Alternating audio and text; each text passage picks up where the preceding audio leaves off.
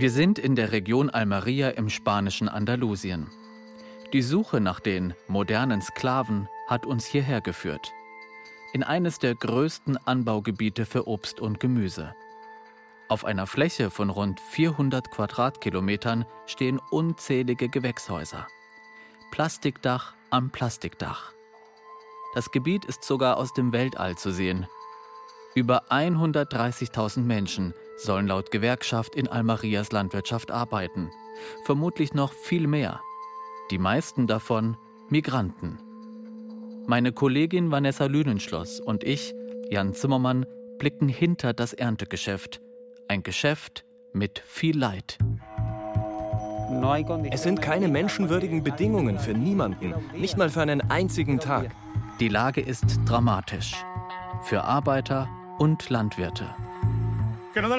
Es gibt viele Leute, die sich im Gewächshaus aufgehängt haben. Die Profiteure sitzen in Deutschland. Europas dreckige Ernte. Folge 2. Das Leid hinter unserem Obst und Gemüse. Ein Podcast von BR Recherche.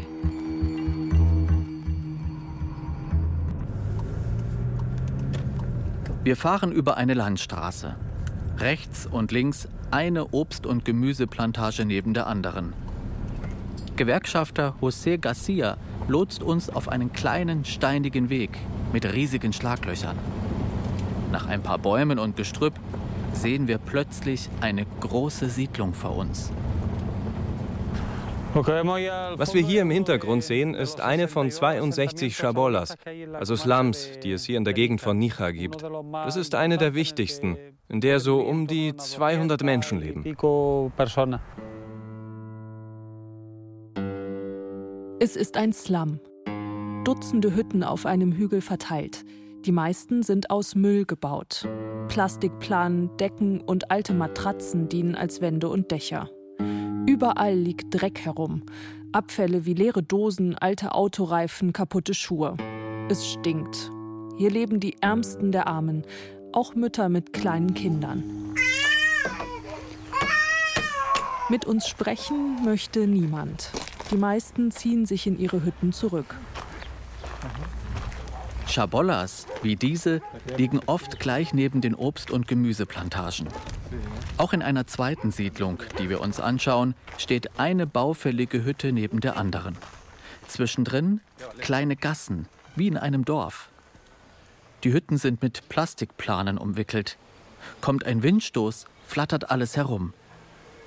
Vor den Hütten steht häufig Sperrmüll, zum Beispiel defekte Kühlschränke, die noch als Regale genutzt werden. Vor einer Hütte kommen wir mit Brahim ins Gespräch. Er kommt gerade von der Arbeit aus einem der Gewächshäuser. Ein junger Mann, 34 Jahre. Er nimmt uns mit in seine Hütte. Sie ist klein, vielleicht acht Quadratmeter.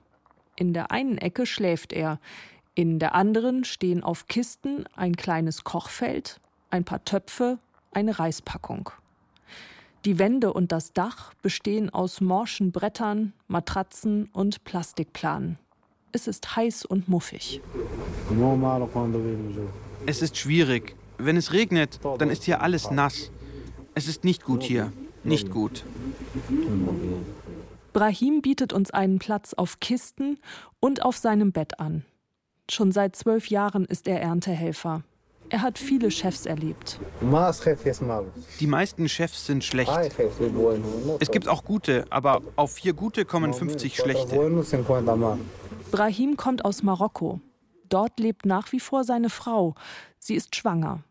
Brahim kann sie aber nur selten besuchen, denn in der Heimat gibt es keine Arbeit. Laut Gewerkschafter José Garcia leben bis zu 4000 Arbeiter hier in der Gegend unter solchen Bedingungen. Es sind keine menschenwürdigen Bedingungen für niemanden, nicht mal für einen einzigen Tag. Aber es gibt Leute, die leben über Jahre hier. Und dann gibt es Leute, die in andere Probleme abdriften, Alkohol und so. Es ist eine Gewalttätigkeit. Eine Gewalttätigkeit, die das Wirtschaftssystem gegen diese Personen verübt. Warum müssen die Erntehelfer in solchen Hütten unter solchen Bedingungen leben. Wir lernen einen weiteren Arbeiter kennen. Er will lieber anonym bleiben. Wir nennen ihn Alim. Auch er lebte in einer Baracke zwischen den Gewächshäusern. Zuletzt schuftete er auf einer Tomatenplantage. Von 7 Uhr morgens bis 8 Uhr abends habe ich zum Beispiel mit dem Traktor gearbeitet. Bis zu 11 Stunden für nur 32 Euro. Immer nur 32 Euro. Sieben Jahre lang. Nachdem wir gestreikt haben, hat der Chef erhöht. Jetzt gibt es 34 Euro. Aus den Gesprächen mit Gewächshausarbeitern und der Gewerkschaft wird schnell klar, wie wenig die Erntehelfer hier verdienen. Arbeiter mit Papieren bekommen etwa 35 Euro am Tag. Wer keine Papiere hat, kriegt oft nur 25 Euro oder noch weniger. Ein Verstoß gegen den Tariflohn für Erntehelfer in Almeria, der ist viel höher. Er liegt bei fast 47 Euro am Tag. Doch als Alim und seine Kollegen auf der Tomatenplantage fordern, was ihnen zusteht, wirft der Chef sie raus, erzählt er. Ich fühle mich furchtbar. Ich bin Single. Ich habe nichts. Nur meine Mutter in Marokko. Ich habe nichts. Keine Rechte, keine Arbeit, kein Geld, um irgendwas zu machen. Zum Beispiel eine Familie gründen. Ich kann nur alleine leben. Wie soll es mir gehen?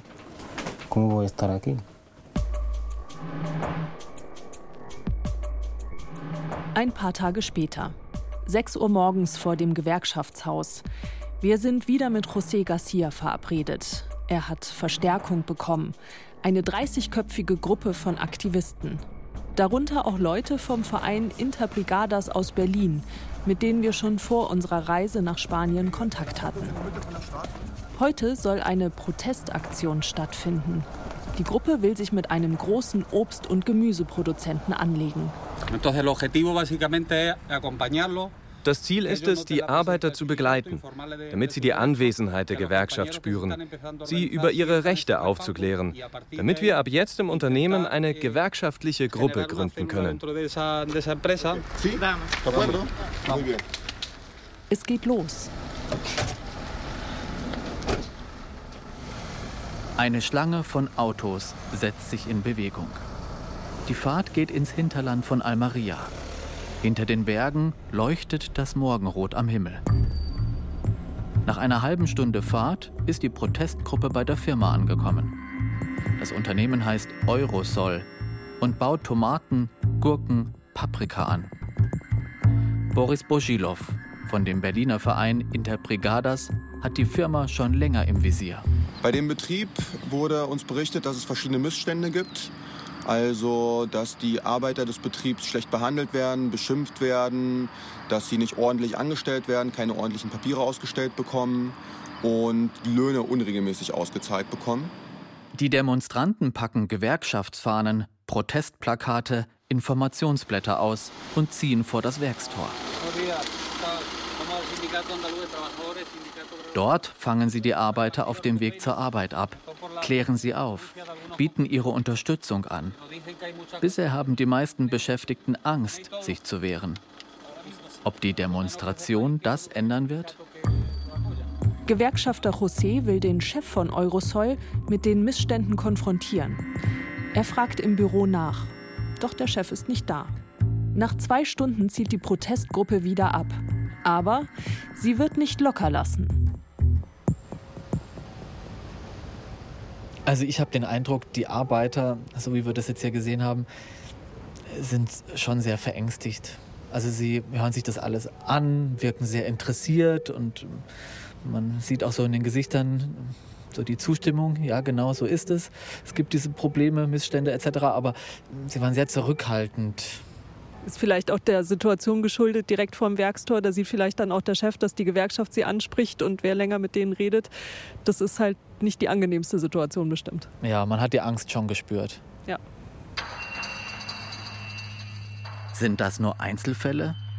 Wie viele Menschen sind im Obst- und Gemüseanbau von Lohndumping und Schikane betroffen? Wir fahren ins Gewerkschaftshaus nach Almeria. Dort arbeiten mehrere Rechtsberater, auch Laura Gongora Perez. Ihr Wartezimmer ist voller Arbeiter, die Hilfe brauchen.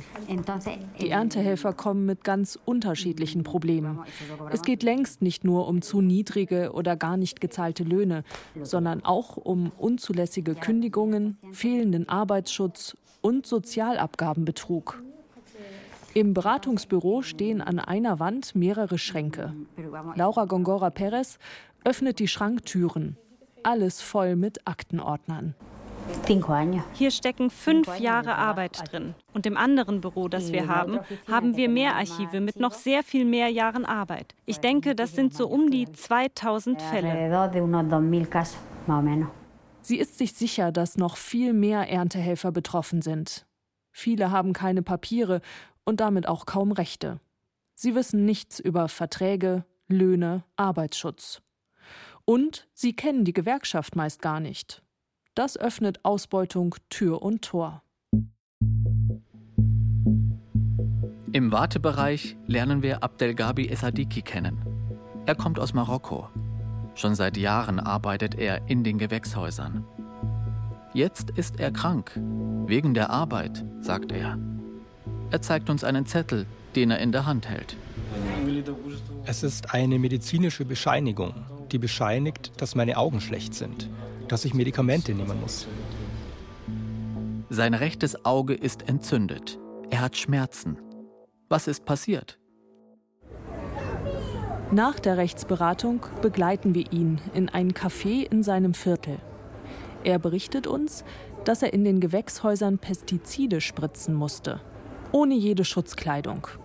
Im Obst- und Gemüseanbau kommen viele Spritzmittel zum Einsatz, um Insekten, Pilze und Unkraut zu vernichten. Ich habe gearbeitet, gespritzt mit Schwefel, eine Art von Gift. Das stinkt so. Dann hat mir das Auge wehgetan. Dann haben sie mir da was rausgeholt. Jetzt tut es noch weh, das Auge. Ich war alle zwei Wochen im Monat beim Arzt zur Kontrolle. Meinem Auge geht es nicht gut. Seit fünf Jahren arbeitet Abdelgabi als Erntehelfer. Er braucht die Arbeit. Einen Teil seines Lohns schickt er an seine Frau und seine zwei Kinder in Marokko. Ich schicke 60 Euro im Monat an die Familie. Ist die Familie von dir abhängig? Ja, ja. Was uns Abdelgabi erzählt, hören wir im Laufe unserer Recherchen von vielen Arbeitern. Sie müssen ohne Arbeitsschutz mit Giftmitteln arbeiten.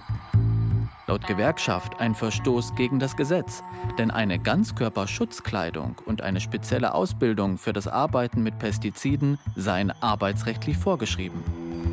Doch das ignorieren die Landwirte. Sie sparen auf Kosten der Gesundheit ihrer Beschäftigten. Von mehreren Erntehelfern bekommen wir Videos aus Gewächshäusern zugespielt. Die Aufnahmen zeigen Arbeiter beim Spritzen von Pestiziden.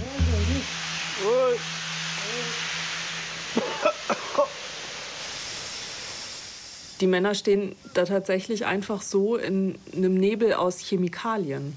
Ja, und wie du siehst, ohne Schutzkleidung, also keine Maske, kein Mundschutz, gar nichts. Einfach hier nur in T-Shirt und in kurzen Hosen. Und, und schau da in der Reihe weiter, da stehen doch andere Arbeiter. Mhm. Und die haben auch überhaupt nichts an, keine Masken oder ähnliches. Genau. Und wenn die Spritzer hier vorbeilaufen, die kriegen ja auch alles ab. Volle Ladung. Ja, ist kein Wunder, dass das krank macht. Wir fragen Abdel Gabi mit dem entzündeten Auge, für welches Unternehmen er gearbeitet hat. Wo musste er ohne Schutzkleidung Pestizide spritzen? Wir machen uns auf den Weg zu der Firma. Der Betrieb heißt Biosabor und wirbt im Internet mit Bioproduktion und hohen Sozialstandards. Der Firmenname ist uns bekannt. Ganz am Anfang unserer Recherche in den deutschen Supermärkten haben wir viele Biosabor-Produkte in der Hand gehabt. Tomaten mit dem grün-roten Biosabor-Logo auf den Etiketten haben wir bei Rewe, Edeka, Real und dem Discounter Penny gefunden.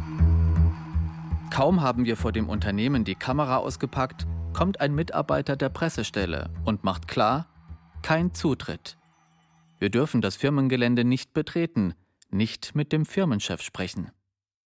Auch Gewerkschafter José Garcia und die Aktivisten aus Berlin sind da. Denn inzwischen gibt es noch mehr Vorwürfe gegen Biosabor. Zu geringe Löhne, nicht bezahlte Überstunden, unterschlagene Sozialabgaben, keine tarifvertraglich zugesicherten Festanstellungen. Mit der Gewerkschaft spricht der Firmenchef vor dem Werkseingang kurz. Ein spanischer Geschäftsmann, leger mit Hemd und Jeans gekleidet. Er weist sämtliche Vorwürfe von sich. So schnell lassen wir uns nicht abschütteln. Wir werden dem Chef nochmal begegnen, und dann kann er uns nicht ausweichen.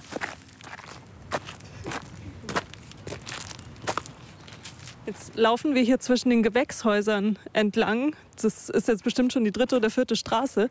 Aber das mit den Arbeitern ist echt schwierig. Ja, ich habe den Eindruck, sobald uns jemand sieht oder auch nur bemerkt, von weitem sind die Leute weg. Ja, vorhin in dem Gewächshaus, da hast du die Erntehelfer gesehen und dann hat uns einer irgendwie bemerkt und ruckzuck waren alle auf der anderen Seite, also möglichst weit weg von uns, von der Straße, ganz, ganz hinten irgendwo versteckt im Gewächshaus.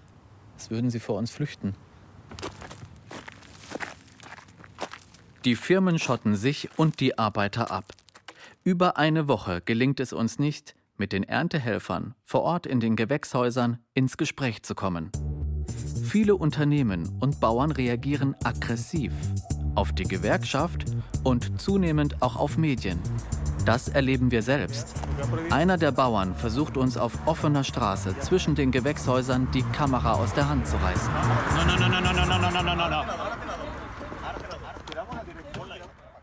Über den spanischen Freund einer Kollegin aus München bekommen wir Kontakt zu einem Gemüselandwirt in Almeria. Ein Anruf und am nächsten Tag dürfen wir ihn besuchen. David Sanchez Oliveira. Wir treffen ihn bei der Arbeit in seinem Gewächshaus. Mit der Hacke lockert er gerade den Boden um die kürzlich gesetzten Zucchini-Pflanzen. Zweimal im Jahr wird geerntet. Seine Ware verkauft er an eine Genossenschaft, die Supermärkte beliefert, auch deutsche. 60 Cent pro Kilo Zucchini müsste er bekommen, um davon leben zu können. Die kriegt er aber oft nicht. Im April, da habe ich für nur 14 Cent geerntet. Wurde wütend, dann habe ich die Pflanzen rausgerissen. Ich kann nicht arbeiten und noch Geld draufzahlen. Ein Desaster. Der Preis, den er von der Genossenschaft bekommt, wird täglich auf einer Börse festgesetzt. An einem Tag ist der Zucchini-Preis auf nur 3 Cent pro Kilo abgestürzt. David Sanchez Oliveira zeigt uns die Preis- und Abrechnungslisten. Danach bekam er für eine Ernte von 1600 Kilo nur rund 48 Euro. Und davon muss er noch 12 Prozent Kommission an die Genossenschaft zahlen. Das macht mich sehr wütend, weil es doch nicht sein kann, dass sie dir 3 Cent zahlen und nachher siehst du im Supermarkt, dass es dafür 2 Euro verkauft wird. Und du bist der Dumme. Da fragst du dich, was läuft dir ab? Du fühlst dich bestohlen. Skandalöses Preisdumping. Für ihn sind die Genossenschaften und Supermärkte schuld. Viele Landwirte bangen um ihre Existenz. Ich weiß die genaue Zahl nicht. Aber es gibt viele Leute, die sich im Gewächshaus aufgehängt haben. Die konnten nicht zahlen. Und bevor sie noch mehr Schulden machen, haben sie sich im Gewächshaus aufgehängt. Viele hier. Aber darüber spricht man natürlich nicht. Von den vielen Selbstmorden haben wir immer wieder mal gehört. Genau belegen lässt sich das natürlich nicht. Also jetzt ist klar, wie das funktioniert. Der Handel, der drückt die Preise und das trifft die Bauern. Die geraten unter Druck und die geben das letztendlich an ihre Arbeiter in den Gewächshäusern weiter. Wie eine Kette. Und den letzten sozusagen, den letzten beißen die Hunde. Und der letzte, das sind diejenigen, die diese schreckliche, anstrengende Arbeit machen, also die Arbeiter, die Erntehelfer und die dann auch noch in Armut leben müssen. Und die Landwirtschaft hier in Almeria, die funktioniert offenbar nur durch die Ausbeutung von Migranten. Schockierende Zustände in Europa. Warum lässt die spanische Politik das zu? Wir haben einen Termin beim zuständigen Regierungsbeauftragten der Provinz Almeria, Andrés García Lorca. Wenn Sie Missstände kennen, warum zeigen Sie die dann nicht bei mir an? Sie helfen mit, dass diese Situation besteht. Wenn Sie mir Fälle anzeigen würden, wäre dieses Thema noch heute erledigt. Oder machen Sie lieber Propaganda mit einer verbrecherischen Situation? Wir berichten ihm von den Arbeiterschicksalen. Doch plötzlich wiegelt er ab. Es una minoría. Das ist eine Minderheit. Ich bin diese Kampagnen leid, die von der Sklaverei von Almeria sprechen, von der Ausbeutung der Arbeiter. Es gibt Ausbeuter in Frankreich, es gibt Ausbeuter in Holland, es gibt Ausbeuter in Deutschland. In Spanien gibt es Ausbeuter wie im Rest Europas.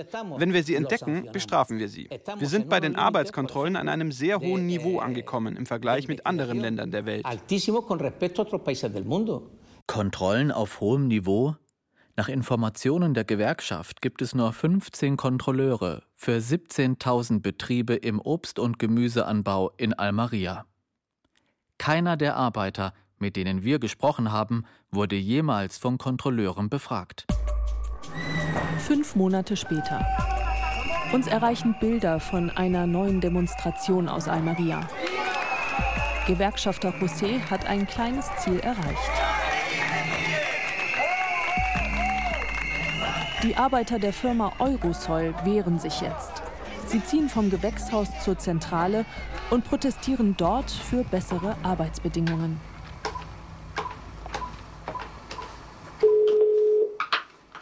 Hola, buenos dias. Wir rufen Eurosol an, wollen wissen, ob die Firma auch an deutsche Supermärkte liefert. Telefonisch bestätigt man uns, wir liefern nach Deutschland, an Lidl. Schriftliche Fragen zu den Vorwürfen bleiben von Eurosol unbeantwortet. Von der Gewerkschaft erfahren wir, das Unternehmen habe vor wenigen Tagen aufgrund des öffentlichen Drucks eingelenkt. Die geforderten Löhne werden nachbezahlt und die Beschäftigten sollen künftig besser behandelt werden. In der nächsten Folge konfrontieren wir Großhändler und internationale Obst- und Gemüseeinkäufer mit unseren Recherchen. Das sind alles große Firmen, namhafte Firmen, die kennt ganz Europa. Ich bin 100% überzeugt, dass da alles legal ist. Und das Leid der Gewächshausarbeiter in Spanien ist erst der Anfang. Wir nehmen eine neue Spur auf und fahren nach Italien. Wie geht es den Erntehelfern dort? Dadurch, dass sehr viele Menschen in Not sind, viele müssen arbeiten, sind auf dieses Geld angewiesen, die Zahl steigt, ist es natürlich Nährboden für mafiöse Strukturen Netzwerke. Europas dreckige Ernte. Ein Podcast von BR Recherche. Autoren Jan Zimmermann und Vanessa Lünenschloss. Technische Realisation Helge Schwarz. Sounddesign Hans Wiedemann. Redaktion Ingo Lierheimer und Verena Nierle. Eine Produktion des Bayerischen Rundfunks 2018.